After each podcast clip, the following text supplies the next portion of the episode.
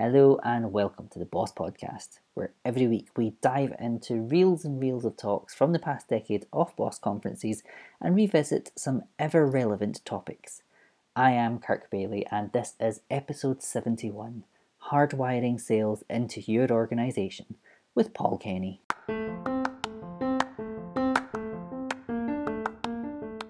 Business of Software podcast, sharing sessions from our conferences and discussions with software people that will make you think. Find out more at businessofsoftware.org. Paul Kenny has been developing salespeople for over 30 years.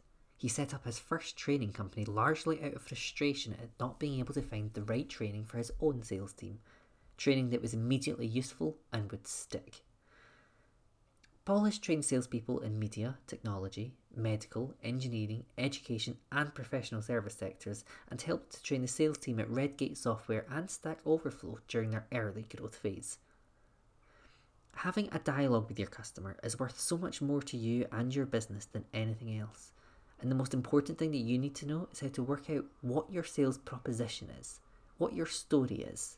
Because with a story, you can engage and talk to people this talk from BossConf USA looks at the reason you should be talking to your clients, not just emailing them, not just blogging at them.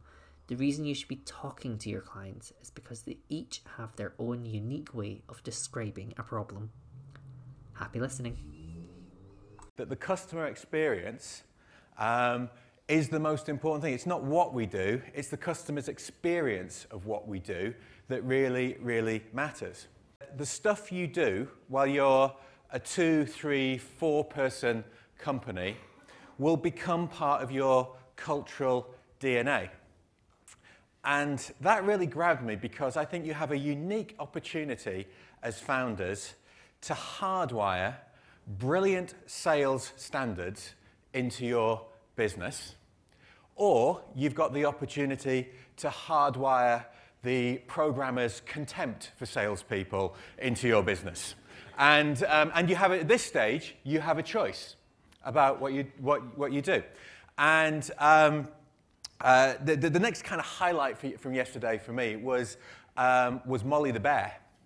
Um, I was thinking, you know, if I had a little bit more time yesterday, I was going to place an order to China. I was going to order 10,000 Molly the Bears. Um, I was going to sell them for $29 outside the door as you were all leaving.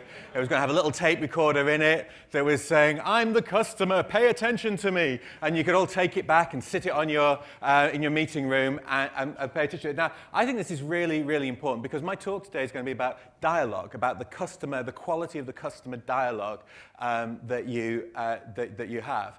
Um, and then, just to set me up nicely, um, Jason did one of the most amazing roasts of salespeople um, that I've heard in a, in a, a long while. Um, so, thanks for that. Um, but um, uh, I'm going to talk about dialogue. I'll, I'll, I'll, go on to that in a minute. But he raised a really important point, which for, which for me, it's so important. I'm going to take a little bit of time to, to talk about it before I get into my, my presentation um, proper. What he really said was that, you know, we haven't worked out a model for selling yet for this new generation of software founders and owners. And I think he's absolutely right. Um, he said that your, uh, your judgment is more important than any set of rules. And I think he's absolutely right. But I want to have a little conversation about Frank before we do. Because.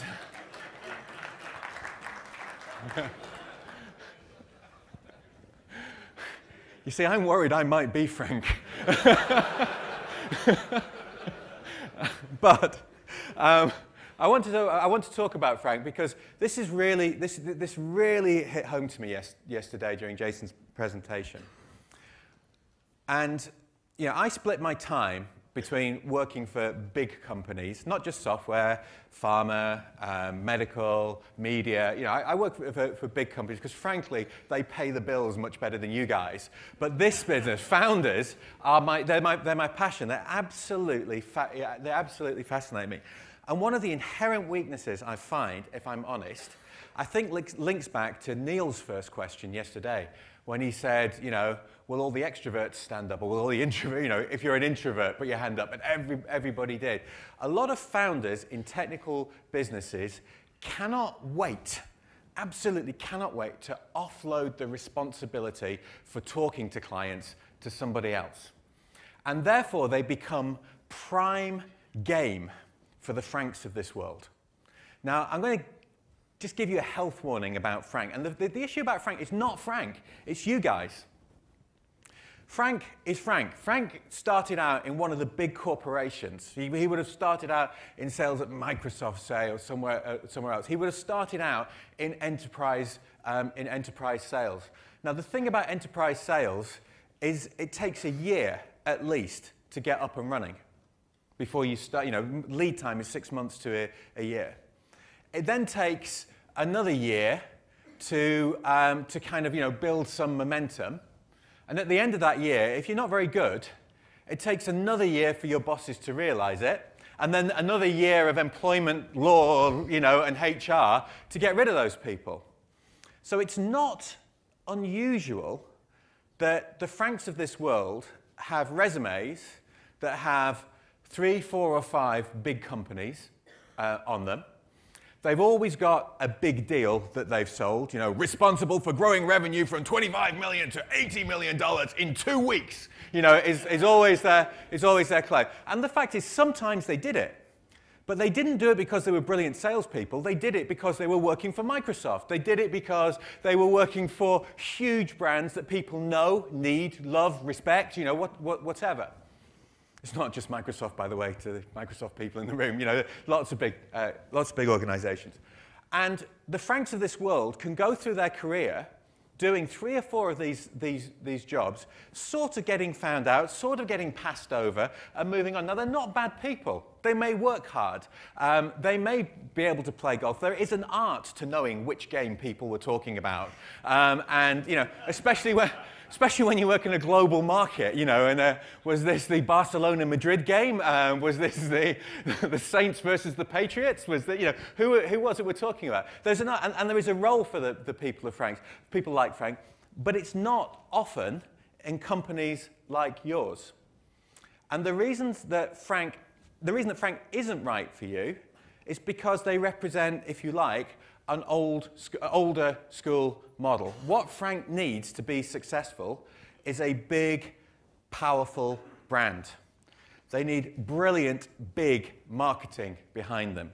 They need big incentives and sales structures and training courses that take them away for weeks at a time um, to nice hotels in the country um, somewhere. Um, they need big expenses and they need big cars in order to be able to, to, to, to do their job.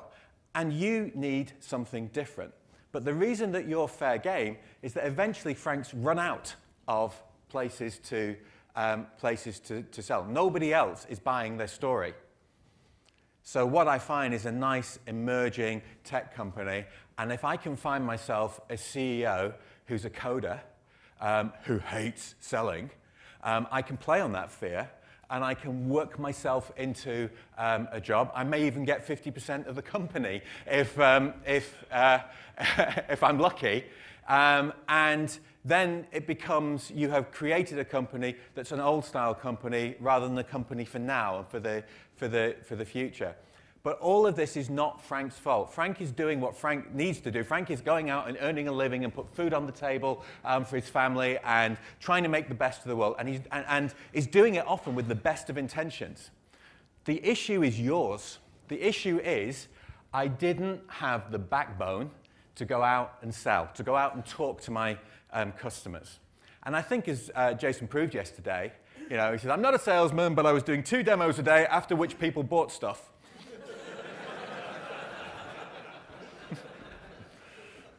I don't know how your definition of it goes, but you know, it's, it's getting close. Um, it's getting close for, uh, for me.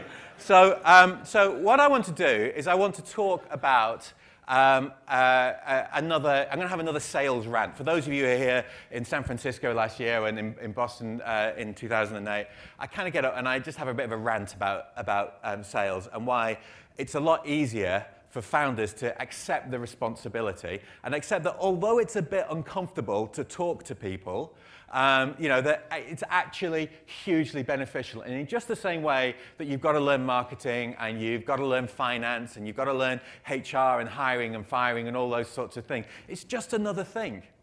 And in fact, you know what? It's a lot easier than firing people. It's a lot more enjoyable. It's a lot more enjoyable than, you know, um, changing the, uh, the, the, pellets in the, in the loos and all of those sorts of things. It, it, it's, it's, a, it's a great part of the job because if you do it well, especially the stuff we're going to talk about today, it's a great validation of what you're, you're doing. It's a validation of why you went into business in the, uh, in the, in the first place. So when I, when I first um, came to speak here, I was incredibly nervous. I had no idea how a sales talk would go, you know, especially one that was ending a day that began with Seth Godin. And, you know, it, I was really, really um, uh, very nervous. And my key message, in case you weren't here or you haven't picked up the, the, the, video of that day, I thought the most important thing to tell people on that day, you know, if I'm only going to get one chance, because I, if I'm honest, I did not expect to be invited back. And uh, I, I, thought, if I can only tell them one thing, the one thing that you need to know, I was going to say, you know, my big point was love your inner salesperson. And then a couple of sub points, things like just picking the low hanging fruit through permission marketing is great if you can make lots of money at it, but it's not a complete strategy because just I often think that you learn very little from the people who look at your product online, download it, go, wow, this is great, and send you um, a, a, a payment for $1,000. It's great, but you don't learn an awful lot about them. I think there's a lot more to learn from the people who download your software compare it against a couple of others, or even just try it, and kind of lose interest. Now, those people have got something to, to tell you. And so, my big point in, in 2008 was just accept it. You know, don't rail against it. What you're railing against is some ancient archetype or stereotype of salespeople, which doesn't help. I don't think they really exist um, anymore. If they do, it's only in the dark corners of the, um, of the, the, the, the industry and that sell, selling and sales function is just about as good or as bad as you make it. So if you want your sales function to be based around your customer support people and your technical support people who will spend time talking about what people really need and then suggesting ways that you can, if that's how you want to do it and add real value that way, brilliant. That's the way to, to do it. If you need to put a guy in a suit because your clients are all lawyers and they will, you know, if some scruffy kid in, um, you know, a Megadeth t-shirt and uh, some, some jeans with holes in it turns up, they're not going to take him ser- seriously. Hire a guy in a suit. It's your judgment. It's your call. It's as good or as bad as you, as, as you, you make it. Last year when we were in, in Boston, because as I said, I didn't expect to be invited back, but I, I was. And so I thought, okay, well, if that's not the most important thing that people know, this year I'm going to tell them the most important thing that they need to know. And the most important thing that you guys need to know is how, is to how to work out what your sales proposition is, what your sales story is. Because if you can get a story and you can wrap it up and you can make it engaging, then it's easy to use and to talk to people about. It just drops into the conversation. It's not a stilted sales conversation. It's not a question of pull the laptop out and let me tell you, Mr. Client, you know, the three pre, uh, pre, prime benefits of working with. It's none of that sort of stuff. You engage people through a story. So I thought that was the most important um, thing. But then, of course, straight afterwards, a bunch of people um, came up and said, uh, but Paul, you know, that's great, but how do I know which stories to use? I've got loads of stories. So it occurred to me that this year, this is the most important thing that you need to, to, to know. And, um, and my talk is about, dial- is about dialogue, it's about conversation, it's about creating a dialogue with your um, customers. Because it's really important to know which stories to tell your clients. How many people here, when you've been on the buying end of, um, of the equation, have been bored to death by somebody's product demo? Doesn't say a lot for our industry, does it? you know? And the problem there is that, you know, people think, okay, a demo, we start at the page, the opening page, the landing page, whatever, and I'm going to take you through everything this does, whether you like it or not, with a few little um, journeys um, up some little side. I'm going to tell you some stories about the coding problems that we had, um, and I'm going to, you know, and, and, the, and the client gets to the end, you know, sort of uh, exhausted by, by the experience. And the trick is to work out which stories are useful. Now, I just want to introduce you um, to someone. This is, uh, this is my son, Tom. Uh, on the one on the right, yeah. Thank you. yeah. But as you can see, he's a very imaginative character. Now, um, I really did want to go to the breakout. Um, yes, I particularly wanted to go to the sales breakout yesterday, but it fell at bedtime back in Yorkshire.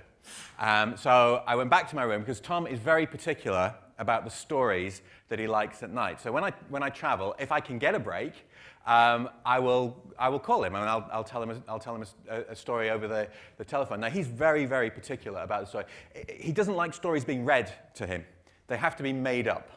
Okay, uh, anybody, any parents, have you been through this particular kind of torture? Yeah, okay. So, so in order to make a story that will, that will um, engage him, um, I know that I have to include um, some of his favorite characters. So pretty much every story involves a trip to Bikini Bottom and a visit with, with SpongeBob, whatever it is. Um, and also his other favorite character is Horrid Henry, which if you don't have it over here, is very like Dennis the Menace, that, that, sort, of, um, that sort of character. So usually it involves Tom, SpongeBob, Horrid Henry um, going out on an adventure. The adventure almost always includes zombies for some reason, okay? And, um, uh, but they've got to be kind of cartoon zombies. They can't be too scary because I want to get him to sleep, right? I don't want to give him nightmares. Um, so they're always cartoon zombies with a kind of slight comic um, element. And usually, he likes an alien or two thrown in there. Uh, and it usually involves some kind of um, invasion of Earth where a young boy called Tom um, with his close friends, SpongeBob and Horrid Henry, um, will, um, will take on the zombies and or the aliens, because um, they have to mix it sometimes to keep it interesting. Um, and usually some deal is done where, a, um, where, where instead of having a major battle, there will be a sporting challenge, which is usually soccer. and uh, Tom and his friends and Fernando Torres from Liverpool will take on, will take on, the, um, will take on the might of, um, uh, uh, of the intergalactic forces of evil um, at football. And in the last minute, Fernando Torres will twist his ankle, and it will all be down to Tom to save the, the, the world.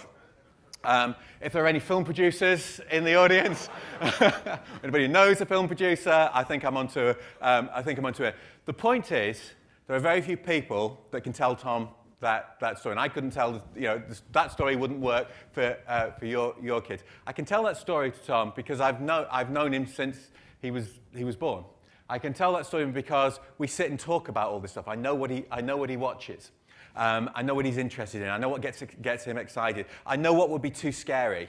Um, and I, I, know when to introduce a bit of humor, etc. And I don't think dealing with our customers is much different um, from that, if you take it um, so obviously not the zombies and the aliens. Oh, maybe you do. I don't, I, I don't know. Um, so um, what I say to people is, you know, there are really only a few sales skills that really matter. This is why I can never quite get my head around why selling becomes such a big deal, even if people are largely introverted, even if they do like to, um, to uh, uh, you know, to, to primarily code in a basement or, or, or whatever.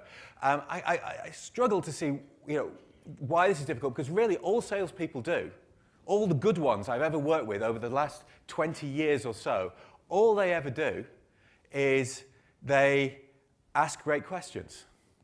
They tell great stories, and they put deals together which are attractive to the purchaser. And that's it. So we're going to talk about dialogue because this is where it all starts. I know this is the last of three, or maybe not the last, I don't know, um, but uh, maybe the last of three. Um, we'll see how it goes. Um, and uh, and uh, when we get to, when we get to, uh, uh, when we sit in front of a client, the most important thing is to make sure that we've got a dialogue so that when we demo to a client, we can tell them about the stuff that's interesting um, to them. Um, when we send a, an email to a client, we can focus on the stuff that's worthwhile to them. When we blog for clients, um, we can write about stuff that will engage their, their, their, their, their interest. And if you're not talking to clients, you're guessing when you're blogging, emailing, newsletters, white papers, you're guessing. You're hoping, you're working on rough sketches of what your clients are rather than real, real clients. So the key message, and if you want to kind of, those of you who were drinking late last night, you can go to sleep after this slide, um, is, is that the quality of the dialogue that you put in to your sales transactions, your customer transactions, is directly proportional to the quality of your customer acquisition.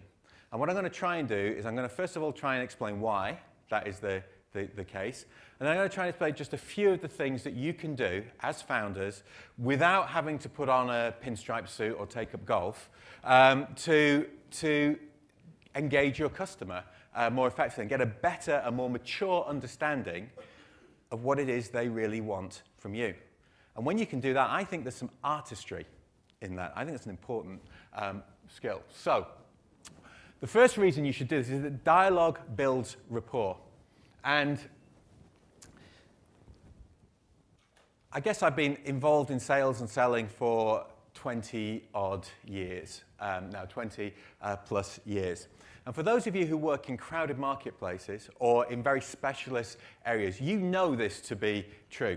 Sometimes it is really, really, really hard to develop the purple cow product, develop something that has so much extra value and utility that it, that it, it, stands um, out. Or maybe because you work in a very complex market, much of the real utility of your, your products is all hidden away in the background. You've got to get right into the problem before it becomes aware that you, before anybody becomes aware that you do really cool stuff.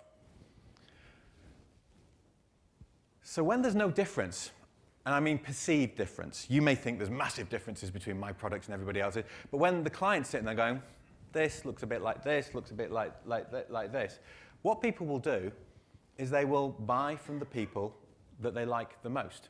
Not in a squishy way, love your tie, buy your software sort of thing, um, but in a can I do business with these people sort of way. Do I feel that these people are um, the, the sort of people who understand my my business. It's not based on anything hard, it's based on a, a feeling. Yesterday, we said, you know, people buy from people they like, and you know, they, they, they really do. Um, and um, the reason that they do is uh, because we're always interested in the people who are interested in us. And many of your clients, you know, I know there's a thing that people prefer to be emailed, we don't like to talk on the phone, you know, all of that, all of that kind of stuff. But that just doesn't ring absolutely true with the experience I've had working with startups and also working with some very big companies who sell to, um, sell to so-called introverts or technical people.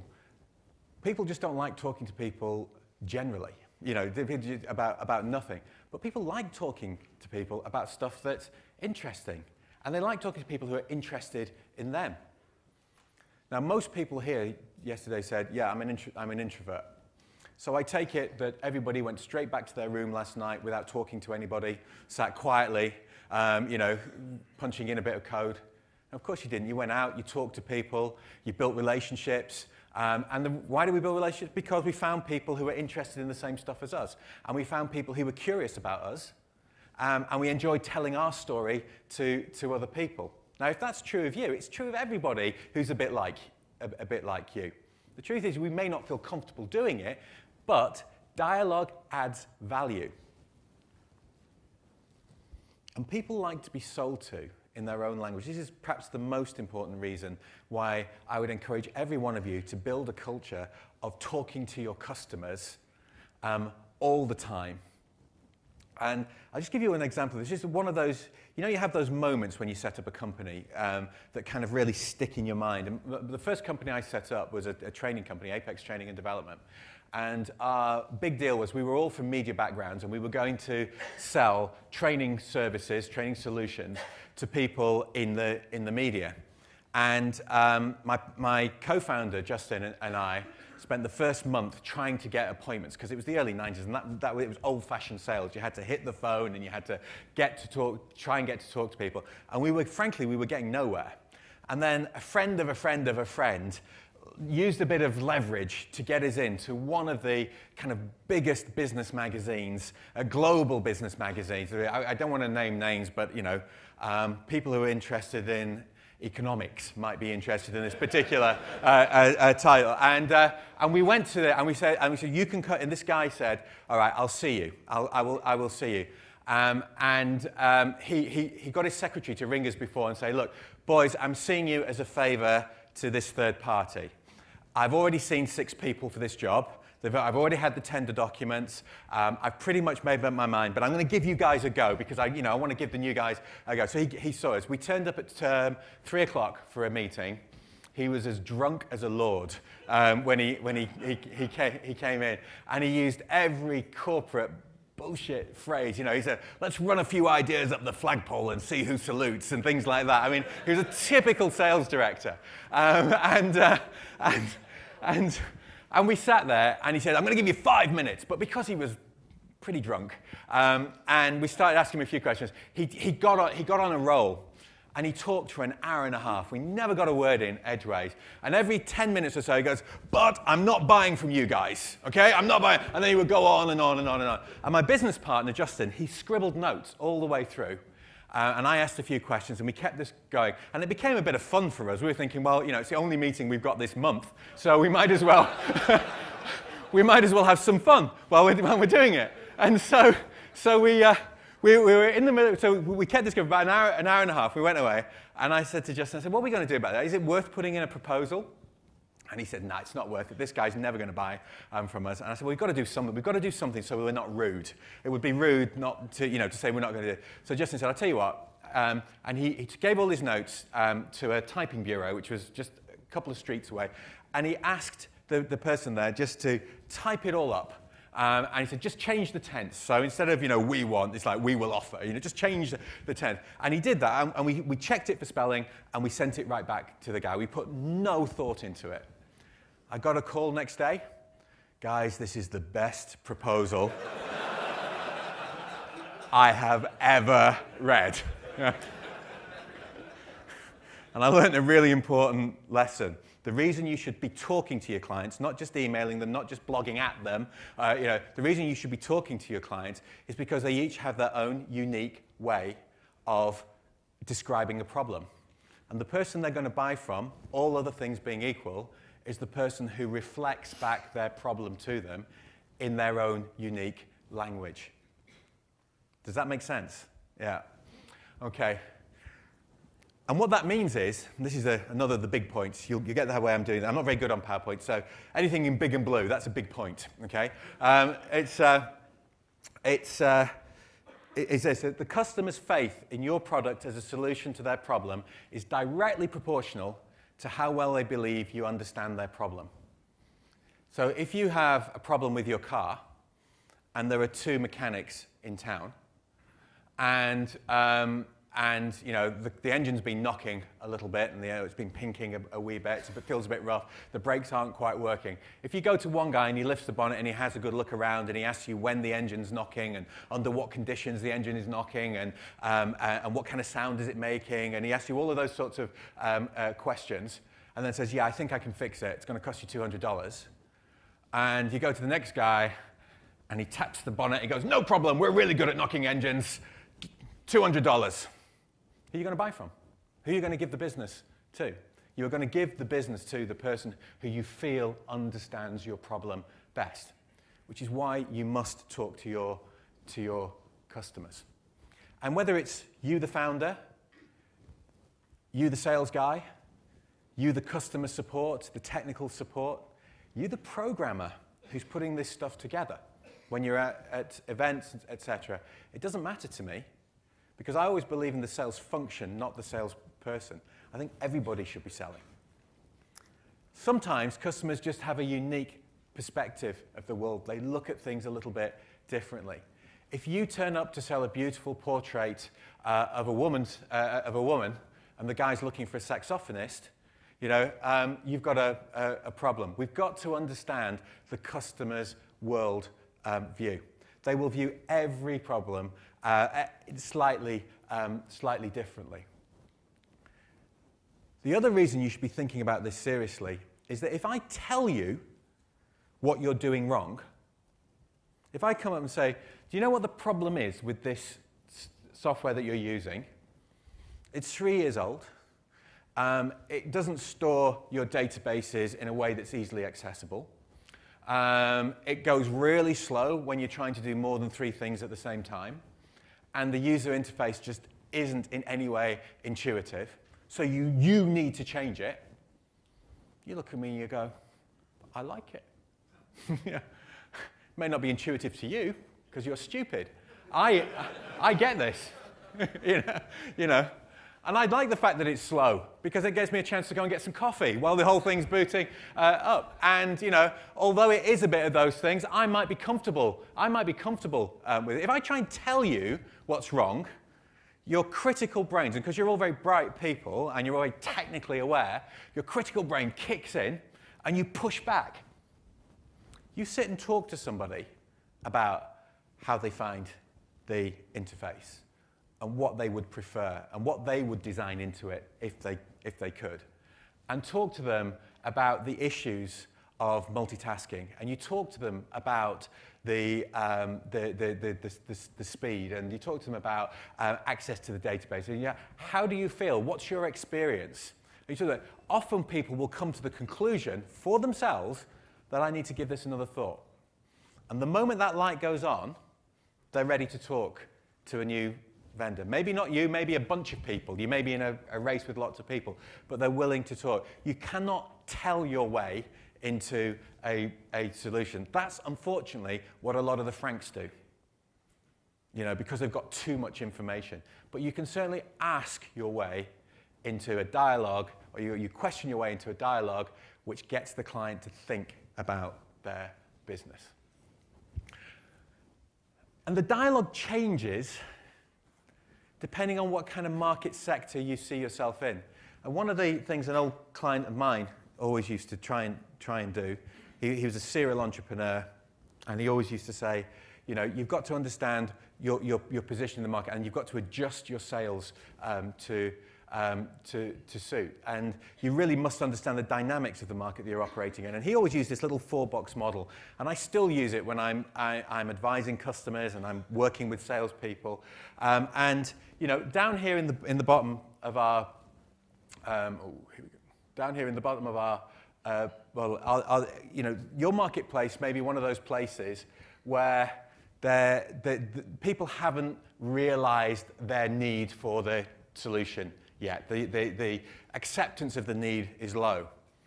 But smart people in technical um, uh, businesses have said this is going to be the next big thing. And everybody's pumped tons of money into the, uh, into the, the, the, the market. So there's lots of competition, but nobody's buying yet. It's really important that you know what questions to ask in this kind of market. I'll come on to it in a, in a second. If you're up here, and there's a, an established need. That market down there is a bit like um, the early 3G market when everybody was putting money into it and customers saying my phone's fast enough and you know I never crossed my mind to, that I really needed to watch YouTube on my phone and you know all of that sort of stuff. Um, the market caught up. I guess some of the 3D TVs that are out there right now are kind of in this market. Everybody's pumping money in and there's lots of options, but a lot of us are sitting there going, do we really need this? Up here in the top uh, uh, corner, um, is you know, the market that many of you may find um, yourself in. It's an established, it's a mature market, and there's lots of competition in there. I was staggered having breakfast at how many people, how many different companies sell software for churches. I was absolutely staggered. I would have guessed three, but uh, talking to Jeff, it's 40 at least, and that's just the big guys that everybody knows about, plus all the others um, around. It's a crowded marketplace, and what we've got to do is we've got to find out what a customer really wants that's different in that marketplace. Some of you may feel that you're in this kind of a marketplace where you are the lone voice in the desert. You have got yourself um, a, uh, a, brilliant product. Um, nobody else has seen the potential for it Um, but um, nobody really feels they need it either. And maybe the reason there's no competition is because there's no real value um, in the, the product. It's a, worrying, it's a worrying place to be. And hopefully, some of you see yourself in the dream segment where nobody's got it yet. Um, and um, and uh, you have, and the customers are getting it, and they're, and they're starting to buy it. But the conversations you have with these customers have to change give you an, uh, an, example. For the high burn, high risk customers, you know they're going to make a choice at some time. So, as a founder, as a sales guy, as a support person, you need to be talking to people about what will drive their ultimate decision. If you want to differentiate yourself from the market, you can't always differentiate by adding stuff to a product. Sometimes it's just about pointing out to customers what you've already got that they didn't realize. Remember, it's their perception of your product that drives the sale, not what your product has got. For the evangelists, it's a bit like a Morpheus moment. You know, you've got to find the blue pill, you know, that will, or the red pill, I can never remember which one it is. But, the, you know, everything will change after, after this. Absolutely everything will change um, after this. And even with those clients who are in the dream market, we should be talking to them always about the future because stuff changes. And just when you think everything is okay, stuff happens in, in markets. Okay? So, one of the things I do, as I say, I'm more of a sales coach than a sales trainer. I like to work in company. I don't really like the theoretical stuff. What I like to do is get close to companies, go out on the road with their salespeople, talk to their salespeople, listen to their sales calls, you know, try and formulate the sales story, work out what questions um, to ask. And one of, the, one of the things I've been doing this year is I've been getting hold of um, the, the calls that are going out of companies um, to clients or the response to calls that are coming in. I mean, you know, many people now take them as a, a matter of, uh, as a matter of um, course. And I've been, I've been getting that information. I was thinking, well, if dialogue is so important to a business, if understanding what your customer really wants is so important to a business, then surely salespeople who've been trained in this stuff for years will be really good at it, won't they? So I tried to measure the quality of dialogue, and I took, it was a very long, rainy weekend in Yorkshire, but I took 300 calls that I, I had on my, my database. And I thought, right, well, what do I do with these? How do I measure the quality of the dialogue that's going on? Well, at first I thought, well, maybe you can look at the length of a call as an indication. The longer somebody's talking to a customer, the more quality that's going on there. But actually, that doesn't work because some people just have some uniquely brilliant ways of boring their clients over a long period of time. And it doesn't really tell me about the quality of the, the, the, the, the dialogue. And so I thought, well, maybe if I look into the CRM systems, um, I can find a, you know, which, whoever's got the best populated CRM um, records in Salesforce or Goldmine or whatever, then surely they'll be the people who've got the best dialogue going on in their, in, in their, their business, who really understand their, their customers. But again, some people will write you know, 400 words telling you that they couldn't get through to the decision maker. Um, and, and one guy literally wrote, um, uh, deal done, 100,000. And that was his entire input into the, well, that's useful, thank you very much. You know, that really tells gives a great insight to what the customer values and why they, they, uh, they, they, they, value. So what I did, what I thought was an interesting indicator, was that I had to sit through 300 calls. So, you know, it was a, it was a tough weekend.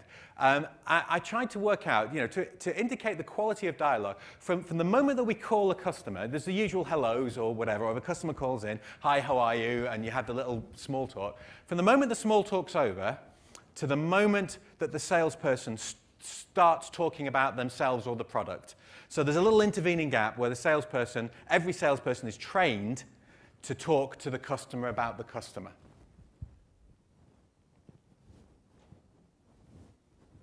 47 seconds was the average length of time between the small talk finishing and the, let me tell you a little bit about our product.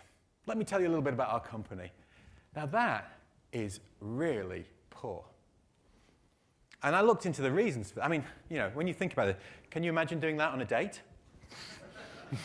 How successful would you be?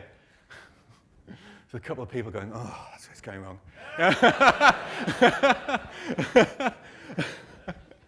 but it's no time, it's no time at all.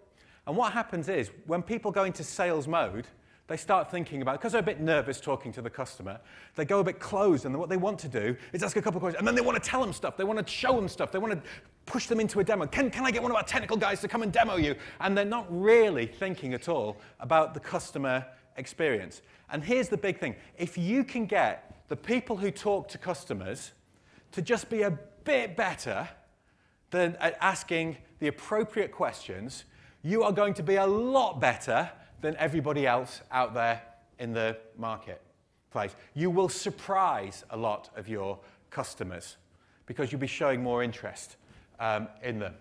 And I always think that when you start talking about, excuse me, what we know about customers, we end up with this kind of really basic little stick man. You know, what do we know about a customer? I know he's in Delaware. I know um, he has bought X product in the past. Um, I know he buys on a Thursday. I know, you know, so we know a lot of functional stuff about our customer, and, and, and we've often usually bundled them together into some kind of um, profile, but often it's little more than this kind of a, a basic sketch. And that hard data, the obvious stuff, is easy to capture. You guys just do it like that, and, and it's dead easy to capture. What's much more difficult to capture is what I call the DNA. You, if, you, if you can capture a customer's DNA, this is the other thing that happens at conferences. People start presenting on things, you know, using the same titles like DNA and meaning something entirely different. Um, but um, what I'm talking, I'm very, I've got a very specific, I'm talking about drivers, needs, and aspirations. The more you know about why people choose one solution over another, the better placed you are to do something about it. Now, whether that information comes from your tech support guys, your sales guys, your Franks, you, it doesn't really matter. What matters is that it's in your culture to talk to customers and to talk to them intelligently and to talk to them at depth and to show a passionate interest in what they're, um, in what they're doing.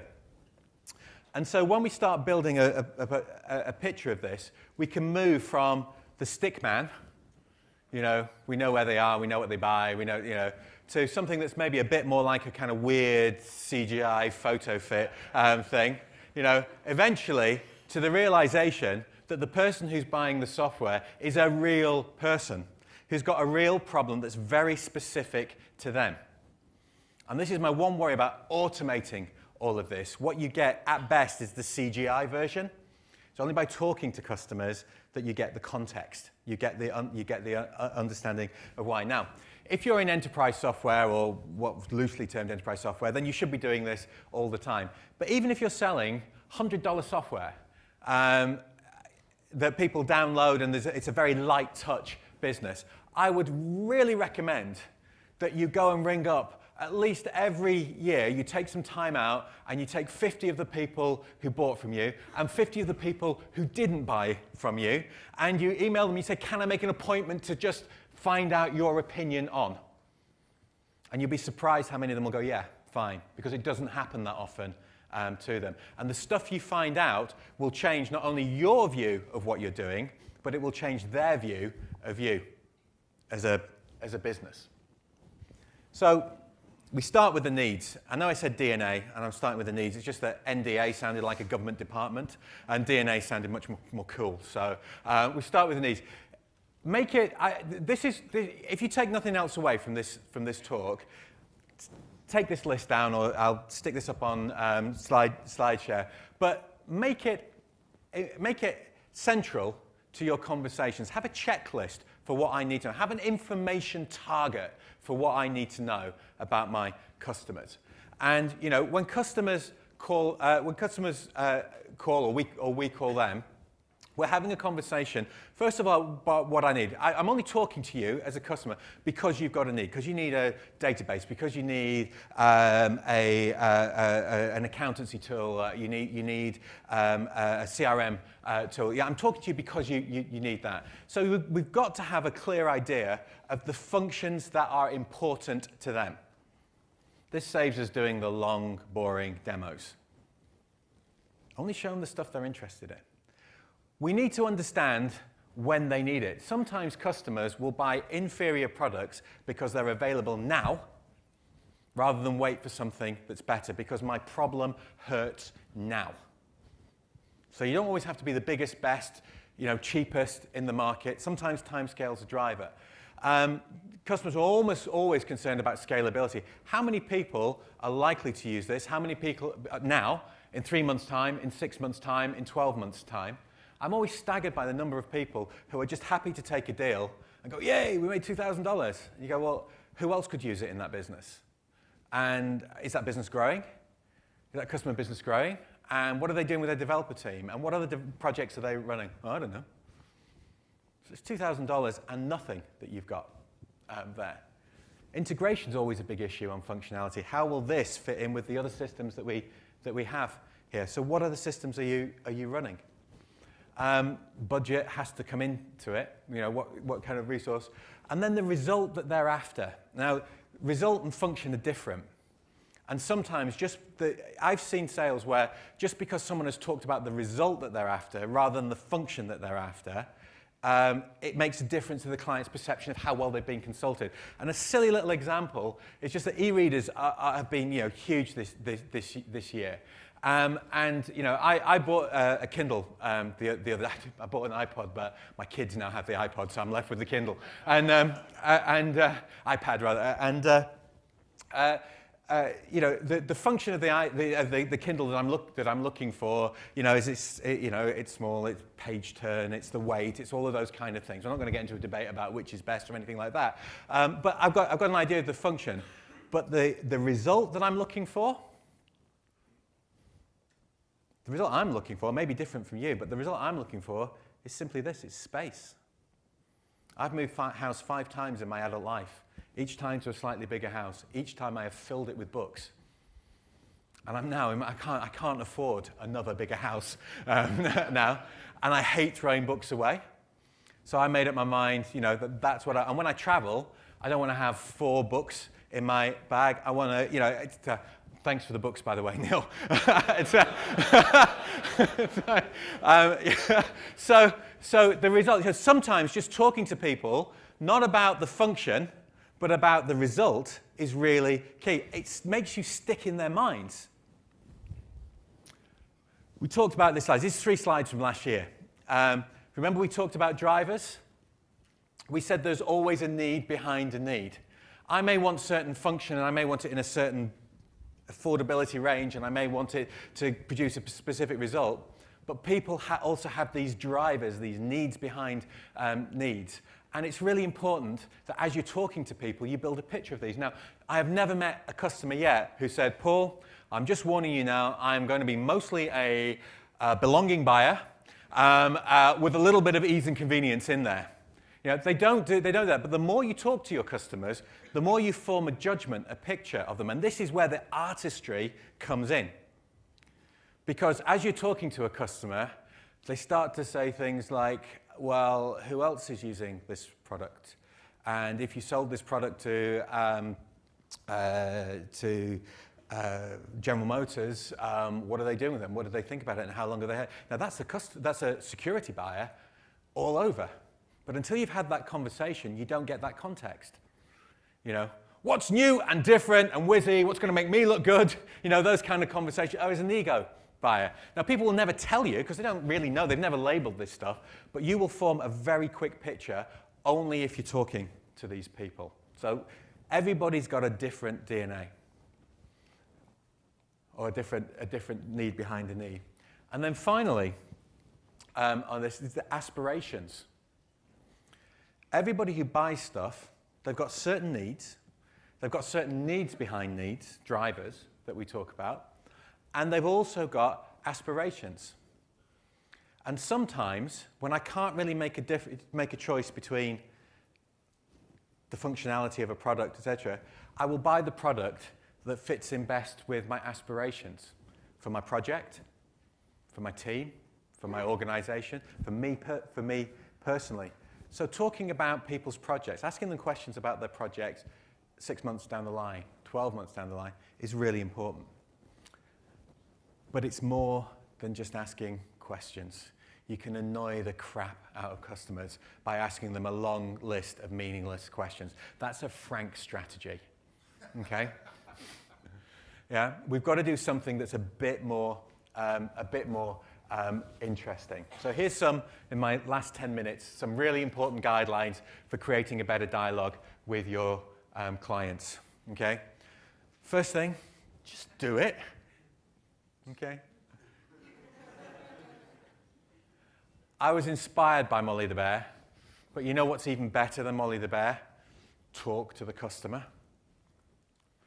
Because actually, even Molly the Bear is slightly fallible. Sorry, Dharmesh, if, uh, if you're here.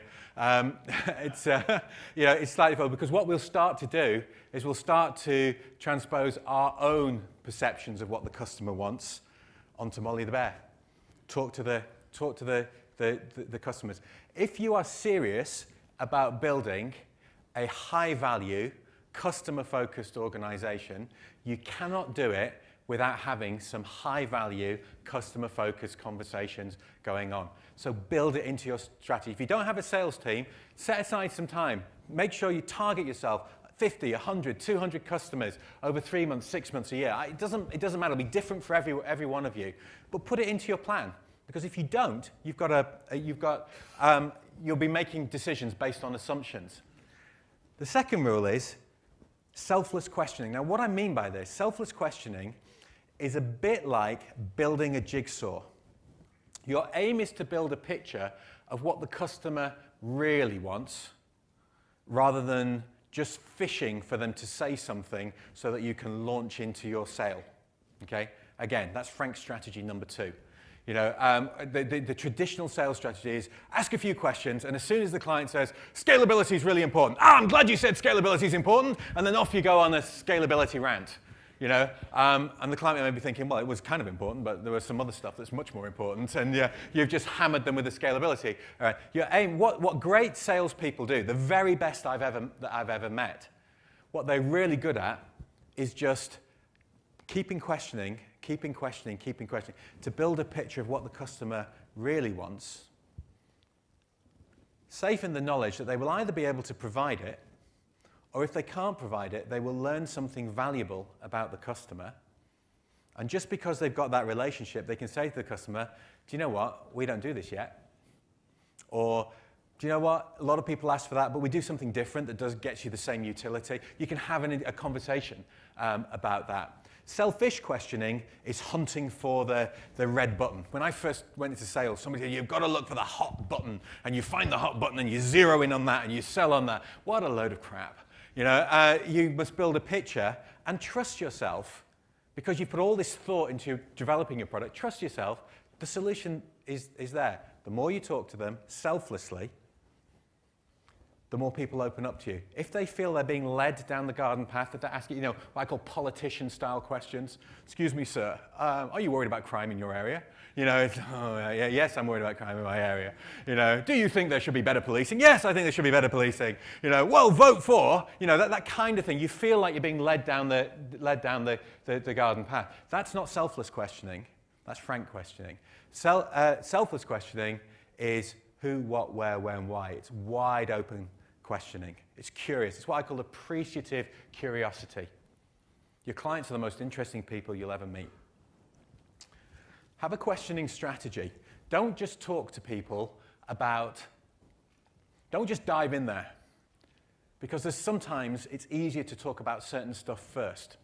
What great salespeople do is they create this kind of funnel and they talk to customers about the stuff that's easy to talk to them about. When you guys all meet out here, even though you tell me you're introverts and you don't really like people and da, da, da, da, all that stuff, everybody has a conversation. So where do you work? What are you doing? You know, how did you get here? Were you here last year? You know, and you have these kind of con- these conversations that start with easy stuff. Well, for you guys, the easy stuff is to talk to people about their inquiry or their download first and talk to them about what prompted them to download the product. I know this is kind of obvious, but you'd be surprised how little of it goes on. And once somebody's talked about that stuff, it's kind of easier for them to talk about the business they're in and the project they're working on. If you, ring up a, if you ring up somebody out of the blue and say, so what business are you in and what projects are you working on? Screw you, I'm not talking, I'm not telling you. But talk to somebody, you know, you've made this download. Um, I, see you've made, I, I, see you've downloaded the, the version with XY functionality. Can I tell you what, what can I ask you what, um, what encouraged you to bring down? What's been your experience so far? How useful has it been? All of that kind of stuff is really, uh, really important. Then talk about utility. What do you really want from this? And what people tell you they want in writing is always different than what people tell you they want when you talk to them. Because you can hear the doubt, and they go, Well, I think I need um, some extra capability on. And, you, and, and that, does that mean they want it or not? Now, if you're talking to people, you can dig in on, on that. Talk to them about their options. Talk to them about, well, what have you considered? What have you tried? What's worked? What's not worked? Customers love talking about that stuff. And it's great when they start slagging off your competition, you know, and you don't have to say anything. You just have to listen sympathetically. Um, talk to them about the things they value. Talk to them about, you know, some people are nervous about entering into new partnerships, particularly on the enterprise end of the, of the of software, because it's not just the software I'm buying, it's the whole package, it's the company, it's the relationship. So talk to them about their best experiences as well as the ones that they're not so happy with. And only when you've done all of that, talk to them about budget. There's a natural flow to a sales, to a sales dialogue, and you'd be surprised how few people do it.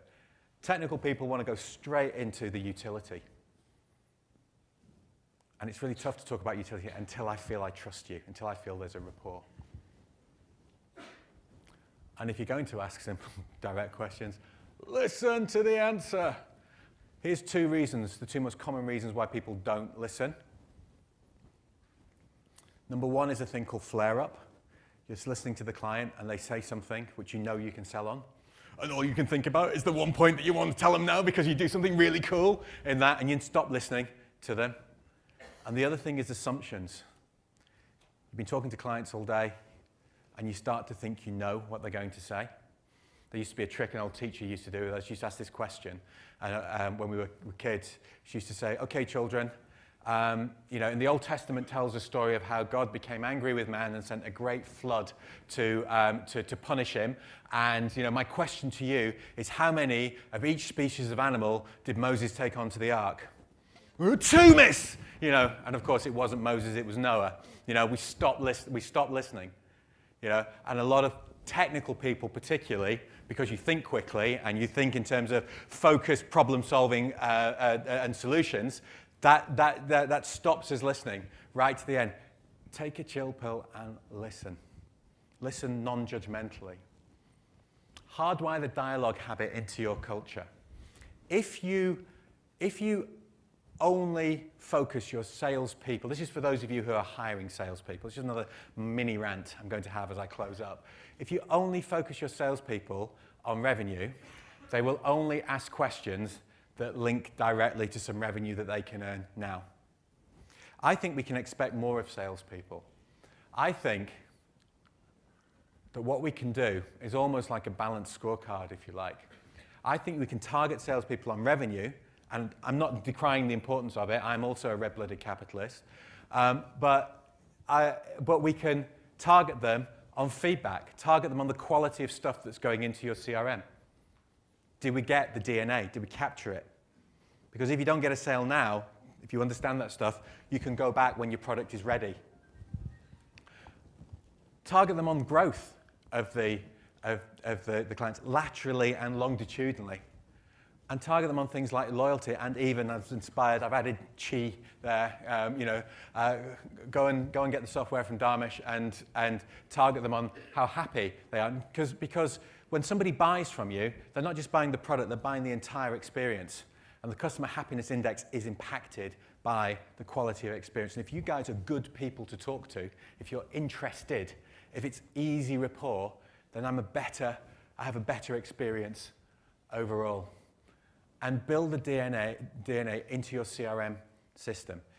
One simple thing you can do every time your salespeople come off the phone or when you have your weekly roundups or whatever, talk to your salespeople or your tech support or whoever's talking to the customer, talk to them about what they've learned about the customer.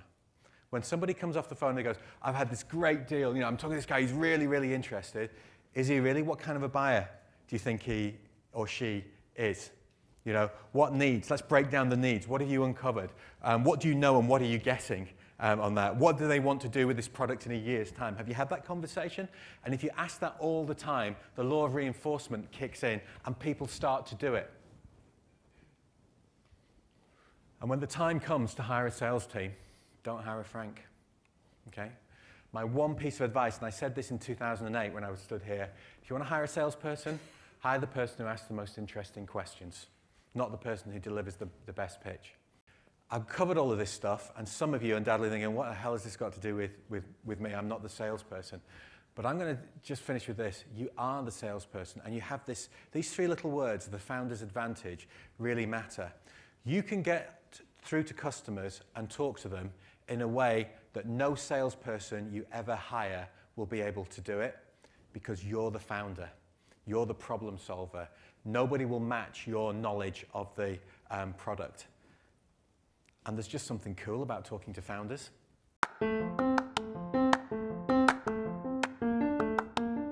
Thanks for listening to the Business of Software podcast. For more information, go to businessofsoftware.org.